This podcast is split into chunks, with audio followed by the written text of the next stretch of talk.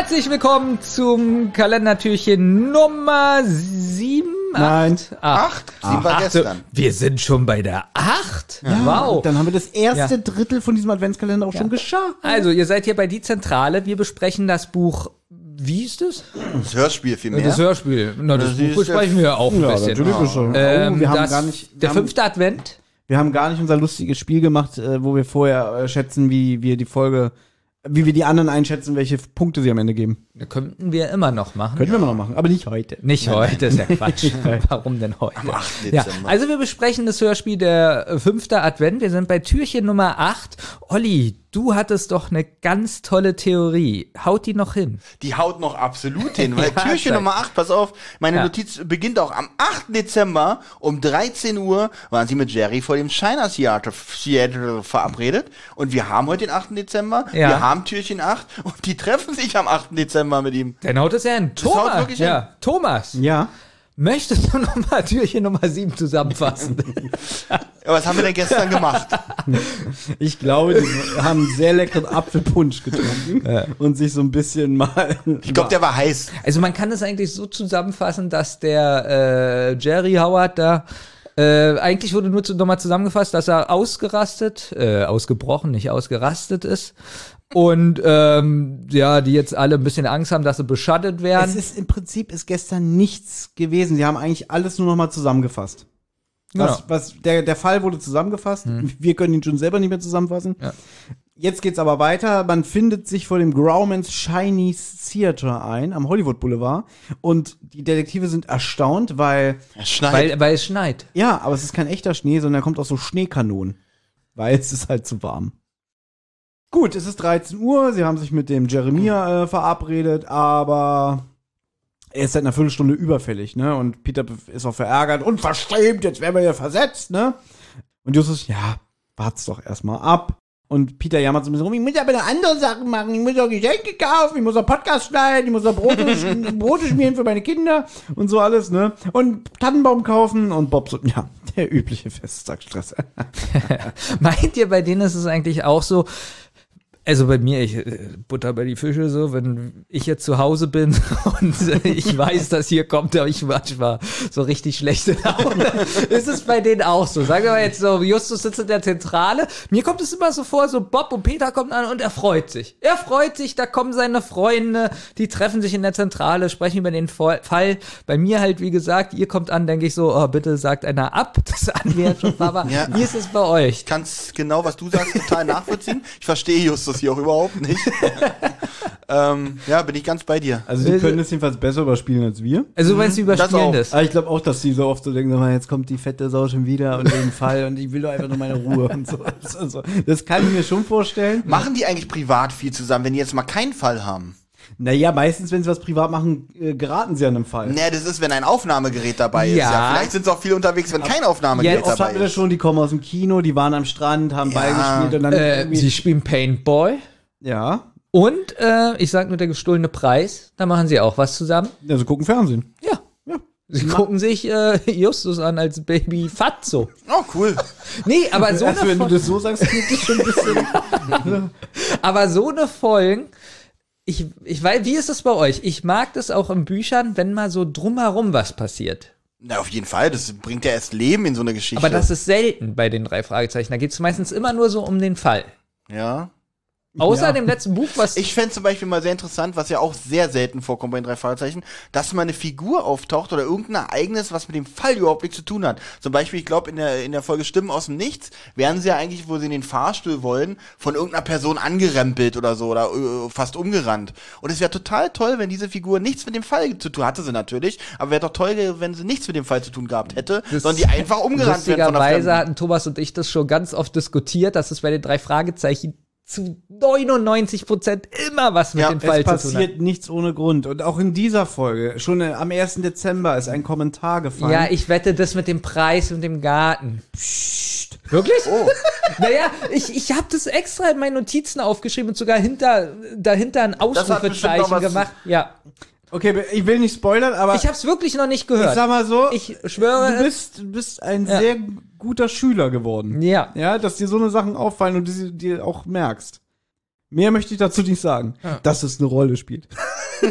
Wir haben auch gar nicht, wir haben auch gar nicht gesagt, was sie für einen Preis kriegt. Ich habe mir nämlich einen super Gag aufgeschrieben. Äh, das, da muss ich aber ein bisschen stutzen. Sie hat einen Preis bekommen für den besten Garten. Ja. Und, bekommt- und der erste Preis ist, dass ein Landschaftsarchitekt kommt in ihren Und alles Garten. wieder umkrempelt. Ja, das finde ich total bescheuert. Weil mein Gag, den ich aufgeschrieben habe, ist nämlich, dass der Landschaftsgärtner kommt und ihren Garten richtig scheiße macht, damit er den Preis kriegt. Nächstes Jahr. Ja. noch besser. So. Dass er ihr eine Bombe in den Garten setzt und alles sprengt. Aber, Nee, habt, aber ihr, aber habt ihr ich- nicht, äh, aber ich habe das so verstanden, dass ihr den Preis bekommen habt für die beste Dekoration in ihrem Garten, für die beste Weihnachtsdekoration. Nö. Nee, ich habe das so verstanden, dass der. Das ist ungefähr so, wie als würdest du den ersten Preis für die beste Torte bekommen und dann ist dein Preis, dass ein Tag ein Bäcker Mir zeigt, wie man eine Torte macht. Mir zeigt, wie man eine Torte macht. Ja, weil das nämlich keinen Sinn machen würde, dachte ich halt, das ist für die Dekoration im Garten. Hast du wieder nicht richtig Weil die gelesen. haben über das Haus gesprochen, wie schön es dekoriert ist. Ja, und für den Garten habe ich ja sogar schon mal einen Preis bekommen. Irgendwie so. War mir so, egal. Wir wollen hier fertig werden. Ähm, Sei nicht wieder maulig.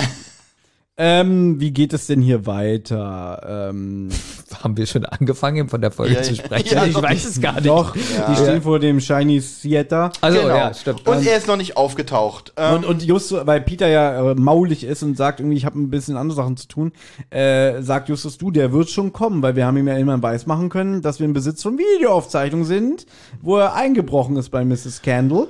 Übrigens, ähm, kurz einwerfen, Tante Mathilde hat übrigens auch verraten, wie sich die Nikolausstiefel gefüllt haben. Ich mach's kurz. Anruf und ein Kurier. Sehr spannend. Also kein Mann unterm Laken. Kein Mann, ein Mann unterm Laken, die Stiefel befüllt.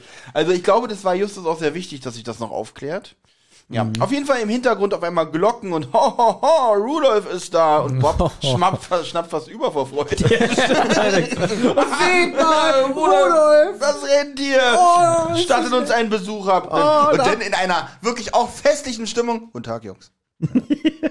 Ich Ich möchte noch. find, weißt du, was viel witziger ist? Wenn Bob das nicht raffen würde, dass das ein verkleideter Mensch ist und sich so einfach auf den raufsetzt und den reiten Komm, will. Rudolf! Komm, Rudolf!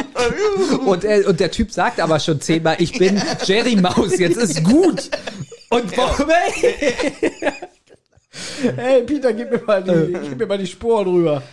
Ähm, Ja, also das Rentier ist Howard. Aber es ist ein bisschen schade, dass die Figur ein bisschen kaputt gemacht wird, weil wir erinnern uns an die Szene im Bus, wie unheimlich er Ja, da war. wirklich, ja. Und jetzt wird das schon wieder so ins Lächerliche. Das, eigentlich- das, diese Szene diente nur des Cliffhangers. Ja, aber die war super. Und ich würde es gut finden, wenn er die ganze Folge hier so, so ein bisschen, naja, Ich find's auch gut, wenn er den einfach so sein Geweih vom Kostüm so äh, Pop ins Auge steht. sag ich hier. Ja. Okay. Ähm, eigentlich ein guter Witz, wie ich gerade sehe. Er sagt zu ihm, hä, Sie haben ein weihnachtliches Kostüm an? Und Peter sagt, wollen Sie jetzt auch ausbrechen? Nein, ich habe einen Job. Der sagt ja dann auch schlechter Witz. Ja, ich, hab, ich sammle Spenden für das Maryvale Kinderheim, ja. Und Bob sagt dann, oh, sie haben einen richtig guten Beruf jetzt nach ihrem Gefängnisaufenthalt, äh, Aufenthalt, witzig. Oh, sie, machen, sie machen aber richtig Karriere in ihrem Leben. Das ist ihre, Das ist zweite, richtig gemein. Jetzt haben wir einen Hörer, der das gerne macht. ihre zweite Chance im Leben. Die haben sie Ja. richtig an den Hörner gepackt. Ja. Er ist auch ein bisschen beleidigt, sagt, jetzt fragt mich endlich, was ihr wissen wollt. Verpisst euch endlich. Und genau, der sagt ja noch, und dann hoffen wir, sehen wir uns hoffentlich nie wieder. Als erstes möchte Justus wissen, warum von Charles Gordon statt von Edward die Rede ist. Bei dem, Üder, bei dem Überfall hatte er gefälschte Papiere bei sich. Das weiß Jerry aber auch erst seit ein paar Tagen. Denn mit dieser Identität konnte er bis gestern alle täuschen. Schlaue Polizei. War bestimmt Reynolds. Ich habe auch, wenn ich einen Überfall mache, all meine Papiere bei mir. Äh, Das das waren wenn ich bestimmt so Papiere so aus dem Brettspiel, so Scotland Yard oder so. Ich sage- Mr. X? Ich sage, Kommissar Reynolds ist. Ja. Witzig, weil er diese Mütze auf hat, die Mr. X. Genau. Naja, ähm, die Wahrscheinlichkeit, dass Edward Kendall von der Polizei geschnappt und wieder eingesperrt wird, ist relativ groß, stellt Justus fest. Ähm, und er versteht ja auch nicht, Mensch, der hat doch schon fünf Jahre von den sechs Jahren abgesessen. Wie kann man nur so kurzsichtig handeln? Die Haftverlängerung äh, riskieren, der ist doch bescheuert, ne? Jeder normale Mensch muss doch denken, meine Güte, ne? Also, dass Justus hier nicht mal, wie sonst vermutet, er muss ja Gründe haben, ne? Normalerweise würde Justus sowas sagen, der würde sowas zu Peter sagen. Peter würde sagen, hä, wieso bricht er denn schon vorher aus? Naja, er wird wohl schwerwiegende Gründe haben. Oder? Ähm, muss er ja. Also so, ansonsten äh, ein Jahr vorher. Äh, Ja. Aber äh, jetzt kommt ja auch raus, was der Grund ist, äh, weswegen ich aber, glaube ich, trotzdem kein Jahr früher ähm, Ja. Auf jeden Fall, Ja. ich habe gerade den Faden total verloren. Sorry, Leute. Na, Edward ist für ein Verbrechen eingesperrt worden, äh, was er nicht begangen hat. Genau, und er will Rache. Und am fünften Advent soll die vollzogen werden. What? Fünfter Advent? Den gibt's doch gar nicht. Was ist denn das für ein Quatsch? Äh, An diesem Tag soll er eine noch unbekannte Person für die fünf Jahre fürchterlich bestraft werden. Dafür hätte er aber auch ein Jahr früher ausbrechen müssen, weil es gibt ja nur vier Adventisse.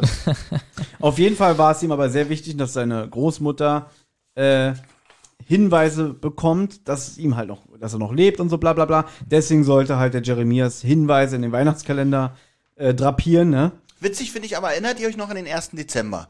Wenn ich jetzt der tote Enkel bin, dann würde ich in den Nachrichten hinterlassen, hallo Oma, ich lebe noch, das und das ist passiert. Aber nein, er macht so eine komische Nachricht mit Rätseln und hat einfach schreibt, hallo Oma, ich lebe.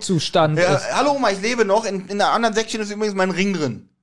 Als Beweis. Als Beweis, dass ich noch lebe. Aber und sag bitte nicht der Polizei Bescheid, dass ich sie geschrieben habe. stell mir auch so witzig vor, wie dieser Jeremias da wirklich die Säckchen, weißt du, so ein Schwerverbrecher nimmt die Säckchen da runter, macht das Schleifchen auf, versteckt die Nachricht natürlich unter den Marzipankartoffeln ähm, und macht das Schleifchen wieder zu, hängt dieses Säckchen da wieder ran. Voll niedlich. Vor allen irgendwie. Dingen, was hat der Jeremias bekommen, damit er das macht?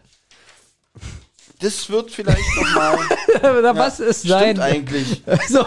Nee, jetzt sind Zellengenossen. Ja, aber Ja, ich bitte okay. dich. Also, Er, er war kurz davor aus dem Gefängnis zu, und- und- also das hätte er dann alles. geh mal bitte einbrechen für mich. Ja. Aber Geh damit mal, ist. vor allen Dingen der Zellengenosse, geh mal bitte einbrechen. Hier ist ein Zettel, den machst du, den machst du im Säckchen 1 rein. Nee, warte mal, den machst, den Säckchen, den machst den Säckchen 3 rein. Pass auf. Und während er draußen ruft an, halt, halt, halt, mach den mal bitte in Säckchen 1. bitte in Säckchen 1. Ja. Gut, Türchen 8 ist damit fertig. Freue mich. Zwischenfazit. Wie- Wie, wieder- findet ihr die Soundkulisse bisher? So, Also, im wenn. Weihnachtsmusik am Anfang war ich noch sehr angetan. Im Moment lässt es alles stark nach, finde ich. Ich finde, das ist alles sehr, irgendwie kommt das alles sehr steril vor, Ja. was die Soundkulisse Und äh, ich habe mich am Anfang wirklich gefreut, dass es so mit diesem weihnachtlichen Flair weitergeht. Man hätte noch viel mehr hier so auf diesem Weihnachtsmarkt machen können. Man hätte viel mehr Musik, ähm, Also ich- als die Sirene lief. Ich finde aber, dass, also, dass es die Folge an Weihnachten spielt, das merkt man aber schon. So oft wie darauf hingewiesen wird, ah, ich muss noch Geschenke holen und ah, hier, ähm, Ja, schau aber ich Schnee. rede vom, von der Atmosphäre. Nicht, dass sie das Ja, die nur ist ein bisschen, sagen, die ist ein sondern bisschen erzwungen, finde ich. man hört im Hintergrund nicht so ein bisschen so die mal. ist nicht homogen. Ja, Keine man hört immer nur das, was man hören muss. Zum Beispiel, als das Rentier kommt, da hört man ho, ho, ho. Und äh, sonst ist es halt recht ruhig im Hintergrund. Und du, Olli, kannst jetzt schon mal überlegen, welche Rolle wird Eckhard Dux in diesem Hörspiel noch spielen? ich Gut, da ich ja die Sprecher schon durch, durchgelesen habe, weiß ich, dass er einen Schausteller spielt. Ich freue mich trotzdem sehr auf ihn. Ich weiß es auch. Bis morgen. Tschüss.